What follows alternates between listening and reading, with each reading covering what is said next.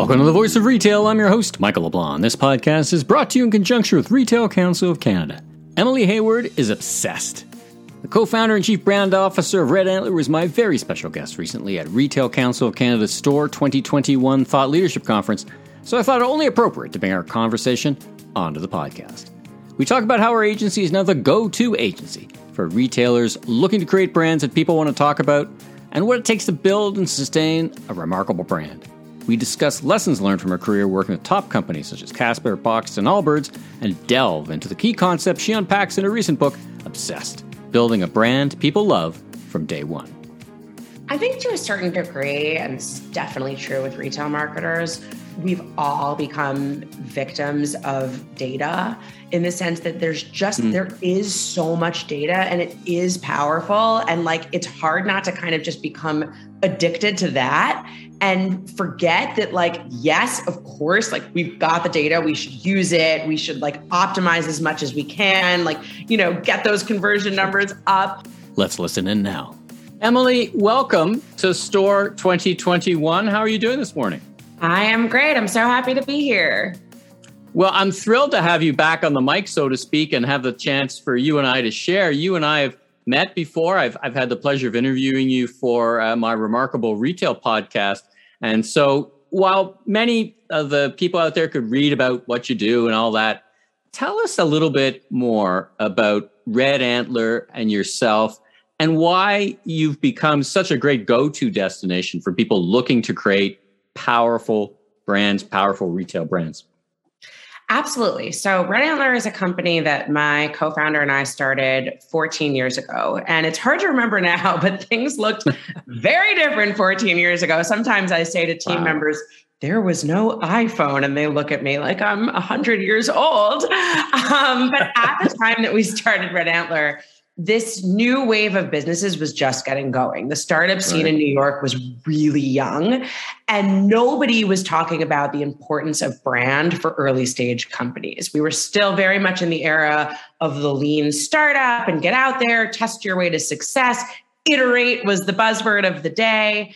And our hypothesis at the time, which remains true to today, is that the sooner you can start thinking about the your brand, the more set up for success you'll be as a business. And that brand is not something to sort of tackle later once you figure out all the important right. stuff, but really can be a driver of business growth. So that's at the heart of who we are as a company. You know, fast forward to today, our business is split among pre-launch startups. That's still a huge part of what we do, as well as later stage and even established companies who are looking to think differently and, and really want to behave more like a startup or you know the business of the future.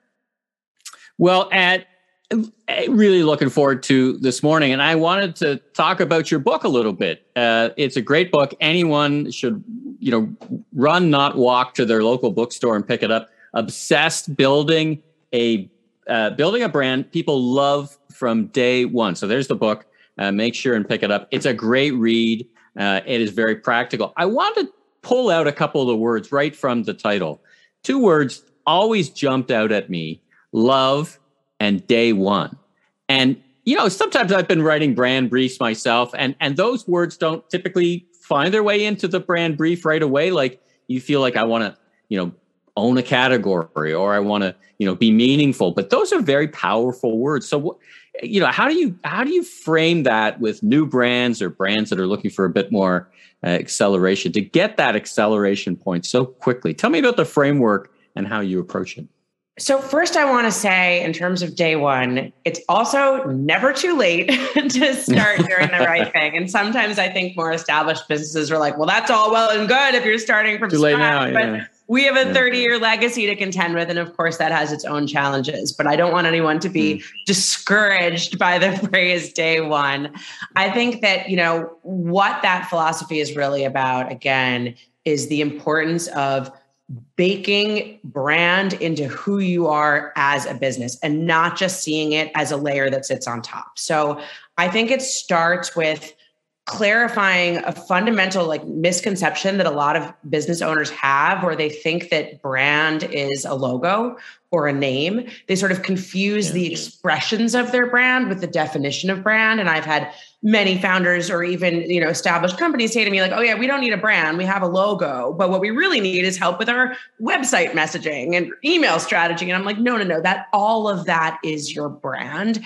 And all of that contributes to the relationship you have with your customers. And I do think that these days, you need to aim for love. Like that may sound like an extreme word, but we're living in an era where consumers have so much more choice, so much more information right at their fingertips. You know, back in the day, you just sort of had to buy the brand of detergent that your mom bought because that was what was available and it was the only one you'd heard of. And that's who could afford a national TV campaign. Now you can like go online, research the founders, read about the ingredients, what's their packaging philosophy. And amidst mm-hmm. all that choice, the bar is so much higher, but the opportunity is also so much greater.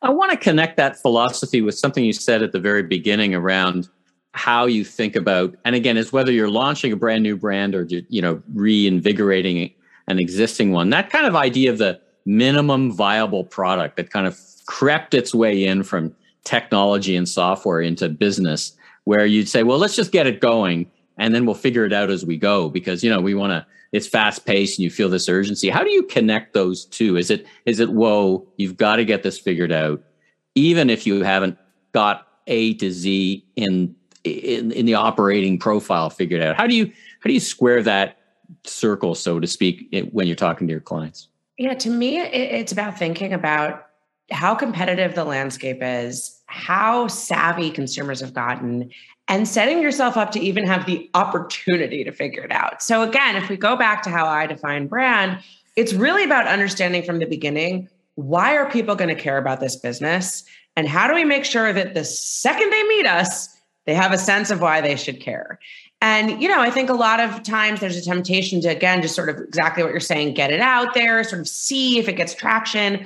But so much of what gives something traction is the brand, right? Is the way that the story is told and the connection that you form. It's so rarely the product itself is strong enough and mm-hmm. differentiated enough that people are going to you know discover that on their own so again you know i don't think it needs to be that you're you're going out of the gate spending millions of dollars on media or that you have you know your sort of 10 year plan solved, but I do yeah. think that you need clarity around what you stand for and why people should care.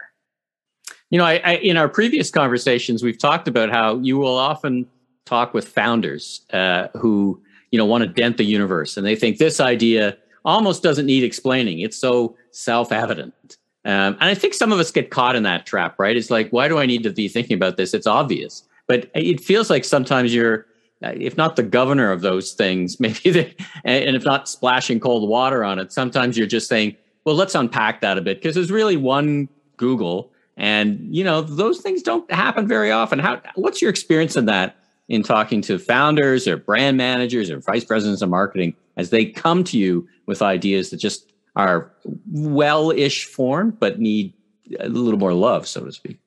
Yeah, I mean, there's a few things. First is that the cycle of competition has gotten so much shorter. Like it used to be that over a year, we'd see a trend playing out. Like, oh, a lot of people are launching businesses in clean beauty. Now, within a month, we will often be meeting three different founding teams that are doing almost the identical thing. I mean, it's wow. insane. And I think it's because people are, you know, witnessing the same trends, they're seeing the same white space, the same opportunities, and the barriers for launching a business have gotten so much lower. So that doesn't mean there aren't businesses that, you know, have proprietary technology or onto something really innovative, but there's bound to be another business that sort of sees the same opportunity. So that's one.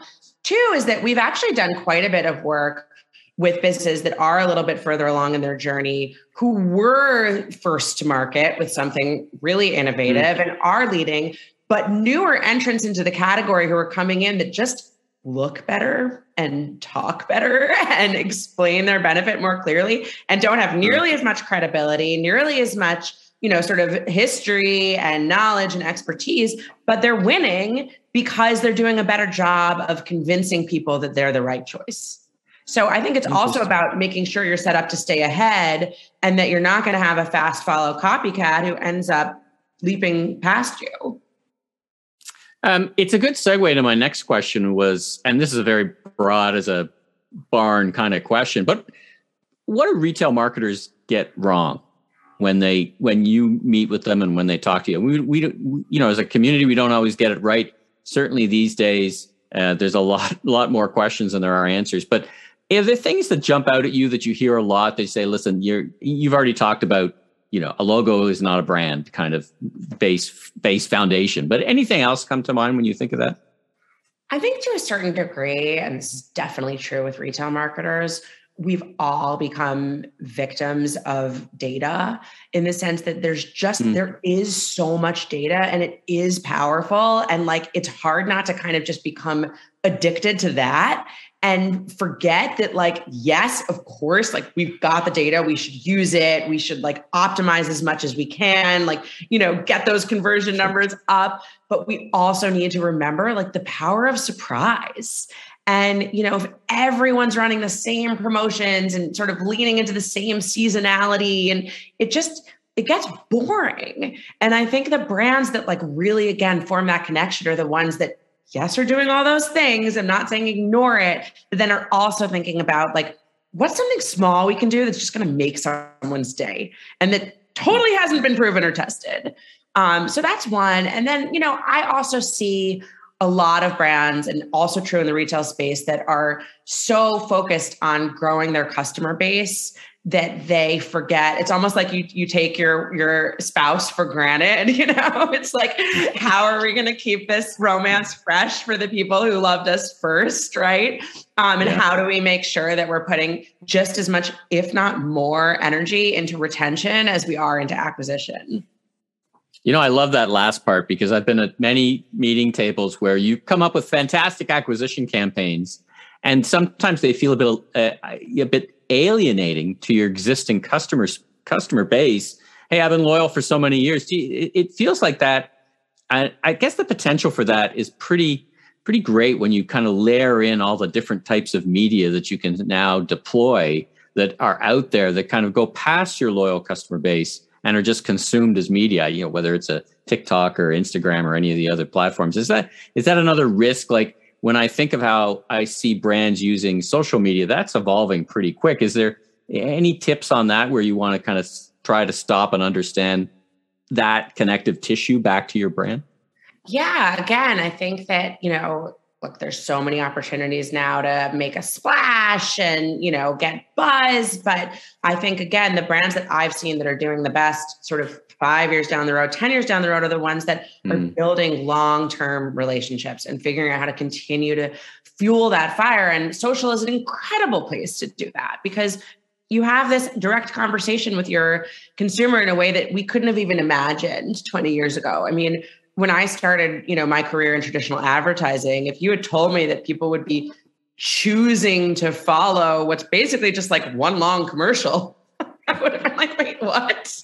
You know, we were terrified of TiVo at the yeah. time. right, right. It's gonna, it's gonna, it's gonna annihilate everything. We're not gonna yeah. be able to talk to anybody. Yeah, yeah, yeah. Crazy, right? Um, all right. So I can't have you on the mic with your experience and not talk about your insights around the COVID era. And I was, I was taking another look through your book, and I, I always kind of pick it up and I refresh my memory. But there's one part where you're talking about, you know, creating connection as a as a brand and you know this the, the headline here is we're all in this together and and you know it got me thinking about how um, i don't know if you need to create that in your brand but sometimes you need you need a gathering point or a mustering point and it feels like you know for good or ill mostly ill covid has kind of been this galvanizing thing that happened to every company all at the same time it created basically a mission right uh, businesses get through it take care of our customers, retailers, take care of our employees. Um, as you reflect on the past 18 months, I mean, we can kind of see the end of the COVID era. The goalposts keep moving a little bit, um, but we're kind of there. It's been 18 months of change about are the new habits. How are you thinking? Two part question. How are you thinking about consumer behavior habits, in other words, post COVID or after the last 18 months? And how are you thinking businesses should think about their relationships with consumers and, and their brand, given the context of the the time we're in?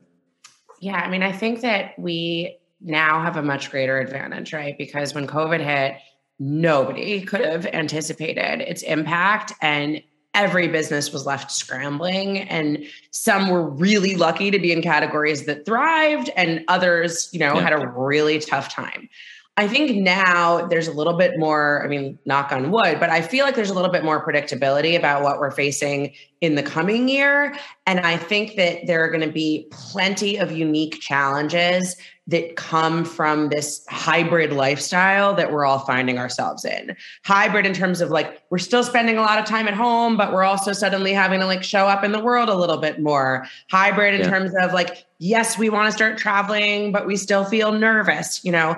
And I think that businesses that can think about what are the consumer insights that are attached to that kind of like one foot in, one foot out moment that I think is going to last a pretty long time um, mm. will absolutely thrive. I mean, I've been Googling. So if anyone here at the conference has a suggestion for me, I've been Googling work pants that feel like sweatpants.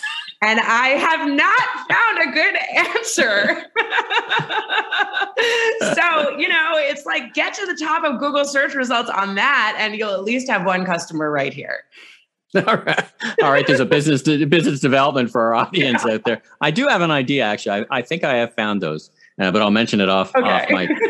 Um, you know, we started the day uh, with a great presentation from IKEA and, and, you know, nested in the IKEA brand. What a powerhouse brand IKEA is. I mean, you know, the, the stats and the work they do and their deep, deep connectivity to sustainability. You know, now they're, now they're making a billion plant-based meatballs or plant balls, which is kind of fun uh, of course. Now, you know eh, that everyone is talking about in one way, shape, or form sustainability. I was saying to a, a, fellow marketer, I mean, there's no vaccine for the environmental challenges we've got. These there's no quick fix. There's no nothing getting out of this soon. I see a lot of brands reaching for a connection to sustainability, to impact. You talk about impact. Uh, we all talk about ESG more so. I, I it feels like how do you own that thing of sustainability and connect that to your brand when everybody is basically trying to own the same thing. Is it an ownable proposition for your brand or is it just now table stakes? Like we don't all have the resources of of an organization like IKEA, but is it is it table stakes or is there still something you can do that that helps your brand and makes you stand out and connect to your customers? I want to say both. Like I mm. hope it's table stakes. You know when we meet with a new company and they don't have a plan around sustainability especially if it's a company that makes a physical product and is engaging in you know packaging exploration i'm like what are you doing? Like i just i do not think that any company should be existing without a strategy around sustainability both from you know good business practice and also just from like let's save ourselves while we still can. We're all human beings. We have to live here. But right. there's so much more that we could be doing. And I think that there absolutely is still opportunity to differentiate, to go the extra mile, um, and to stand out. And I think it's something that people are going to only care more and more and more about. Yeah, I, I was interviewing a, a, gentleman, Sir Ronald Cohen, and he's got a book called Impact. And really, he was a leader in the venture capital impact space, is a leader. And he was telling me about this app that uh, is launched in France where people can can scan items on a shelf and understand their end to end impact. So this feels like it needs more attention than perhaps we're giving it. You know, the technology is evolving, but you know, can you see that being a, a, major part of a brand platform where they're they're doing that kind of deep work? I think the answer to it is is yes. Um, Absolutely. It, yeah. I, I think that's so interesting. And I think that we are seeing that movement happen in terms of ingredients, you know, particularly in the beauty and skincare industry. Um, yeah. You know, less about sustainability, more about health and safety, but the two are obviously connected. And I think mm. there's just more and more um, desire and, and demand for that kind of transparency and accountability. So I, I think it's great. I just, I only want to see us moving in that direction. And I think that if businesses recognize that this is a chance to stand out and get positive attention and gain more customers, like that's only going to, you know, sort of help all of us in the long run. We started the uh, the week with uh, I had the opportunity to interview uh, Michael Schneider from Bunnings, and Bunnings is a powerhouse in Australia. They're a, they're a home improvement retailer, and they are interesting from a brand perspective. And you would really appreciate this. I'm sure that not only are they the number one retail brand, but they're one of the most, if not the most trusted of all brands. And you know, our discussion, and I wanted to get your thoughts on it as we kind of go away from tactics into strategies. How do you as an organization start to inject these brand attributes into the DNA of the organization. You know, my question to Michael was it's one thing to get to number 1, it's another thing to stay there. And and it feels very cultural more than tactical. How how do you have that broader conversation? And what's your advice to retail marketers about listen, the brand is more than the logo, the brand is what we do, but it's got it feels like it has to be right in the DNA if it's not already there. How do you how do you have that conversation? I 100% agree. And, you know, I've seen it go well and I've also seen it go poorly. You know, I think especially mm. because so much of our work is with venture backed startups, there's an incredible pressure to grow and scale. Yeah. And in, in the sad cases, you know, companies sort of forget what made people fall in love with them in the first place and abandon those principles in a quest to just get bigger and bigger and bigger. So I understand that struggle. I think it's a it's probably the hardest thing that a growing business faces, um, and it's all the challenges that sort of come with success. But I think, Michael, I think you articulated it really well. I think it is about recognizing that your brand needs to be inward facing just as much as outward facing, and that your team are actually your most important audience. Um, and, and making sure that everyone on the team, particularly new people, understands the values that got you where you are and continues to implement those values as they think through new strategies. Um, because if they don't, they're just going to come in and have tactics that sort of undercut that specialness, that uniqueness right, right. That, that, helped you get out there from the start.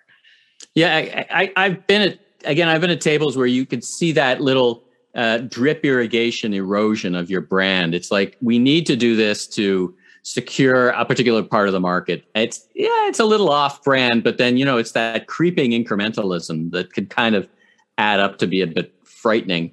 Um, you know, I, I kind of you know you can imagine that that happening. Let's talk about um, as you step back and understand your world, running an agency, the companies you deal with. You, we talked about culture in this virtual world, kind of where we started talking about. You know, it's nice to have you here in the virtual world. The pro is it's great to have you uh, coming in, expert from a global expert. The downside is we're not in person. How? What's your advice? What's your personal experience running your agency, trying to keep your culture together in a you know in this environment? Any any tips? What works well? How do you inculcate new people in a culture? How do you how do you keep it from eroding slowly because you know you're you're not together and and is that even important anymore Oh, I think it's so important. And I wish I had all the answers. I'll be totally honest. I think this is something that we are struggling with. Um, like I imagine most companies, and it's the most important conversation that we're having at a leadership level mm. because not only are we still predominantly virtual, but we have a ton of new employees you know, like a lot of mm-hmm. other companies, there's been a lot of turnover and people rethinking their life and other people joining. And sure. so, sure. you know, it's it's tough. I think that it's really important in the same way that a consumer facing brand needs to do this for its consumers. I think it's really important that business leaders help people understand like why they're there beyond the day to day sort of list of tasks in front of them. And again, going back to what were just saying about scaling a business, right? Like, what is the philosophy that drives this business? Why do we make the decisions that we made way back when? Let's not take for granted that it's obvious. Um, let's take the time to walk people through. Oh, hey, here's why we do things this way, you know, and this was the thinking behind it. And these were the other paths we explored that we didn't go down. And it can be so easy in the normal course of business to just be like, we've got to get it done. But I think having those conversations, whether it's in small training sessions or large all hands meetings or, you know, one on one of like, hey, you know that thing that's just a part of how we operate? Like, here's the origins of that, and here's the philosophy behind it. And we've found that taking the time to have those conversations has been really, really helpful. It, it's great advice. You know, when I talk to retail executives coast to coast, I ask them a question about this working environment and how happy they were from a productivity perspective. No other perspective than productivity. And and talking to a lot of executives, they ranked it like eight out of 10. We are very productive. It's, it's, you know, we, we were afraid we weren't be. Turns out we're very productive. But again, they expressed that same uh, concern that you lose something in the soft tissue. You lose that cultural connection. You know, why did we do things that we started out? Do you see going forward? Again, another fairly unfair question, putting your, you know, what's going to happen in the future hat. Do you see your organization and organizations you work with moving to a hybrid model and sticking with that? That kind of balance off the best of both worlds, get great productivity and get great innovation, creativity, and cultural adhesion. Can can you see a future like that? So I think we have to. Um, and you know, I know there are industries that are sort of calling everyone back. That is absolutely not in the plan for us. I think that it would be a disservice to our team. And I don't think that we can sort of take away the gains that people mm. have gotten from having more flexibility, whether that's as a parent or even just someone who like loves to go for a run right after work and doesn't want to be dealing with a commute, you know. So yeah. we are determined to make hybrid work. That doesn't mean it's going to be easy, but I don't see an alternative. Um, it doesn't, you know, I think that this forced us to realize we can do it, and now we have to embrace the gains and and solve the challenges. All right, last question for you. Um, as you look across the broad canvas of brands and retail, any ones that jump out at you as you kind of look back and reflect on recent history, even before, even in the before time, that really stand out in your mind? You say, "Wow!" Of course, your clients. You've got some amazing clients. Feel free to articulate them. Uh, but anyone stand out in your mind that go, "Wow!" These these are some folks to watch, and they're they I think are on the right path to to being, as Steve Dennis would say, remarkable how about I give you one client and one non-client, just so it, it's you know unbiased. Um, so I think a client of mine that's just did a phenomenal job all through COVID and continues to be really adaptive and at the forefront of, of culture is a brand called Judy, which actually sells emergency preparedness kits. Um, oh. So you know, fortunate you could say they launched about a month before the pandemic hit, but I also think. Timing yeah, it is, but this wasn't just a lucky coincidence. I think the founders recognized that, you know, due to climate change and other forces, we're only going to be facing more and more and more of these unexpected scenarios. And most people don't have a plan. So they really see themselves as a catalyst for getting people to think about like what do i do in case of a hurricane or a flood or you know a global pandemic? Like we have to expect the unexpected and and they're right at the front of that conversation and also sell very well thought out products but the products are almost like a foot in the door to get people behaving more responsibly and, and giving them more tools to take care of their their family and themselves. So i love that brand and then from a non-client perspective, I'm personally just a huge fan of the brand Hill House. They make a dress called the nap dress. Um, going back to my sweatpant mm. comment earlier, I'd say it's right. like the one piece of clothing I've bought in the past couple year, you know, year and a half that isn't athleisure.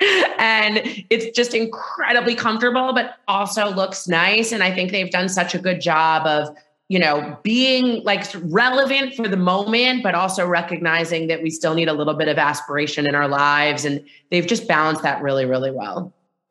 Well, that's great. Thank you for sharing both of those uh, wonderful examples. So, the my guest Emily Hayward, the agency Red Antler, the book Obsessed needs to be on your shelf, needs to be on your night table. How can and where can people go to learn more about you and get in touch and all that great stuff?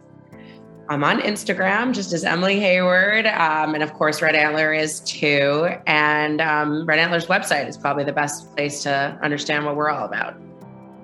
Well, Emily, such a treat again to see you uh, virtually. We've actually never met, but uh, that too shall come.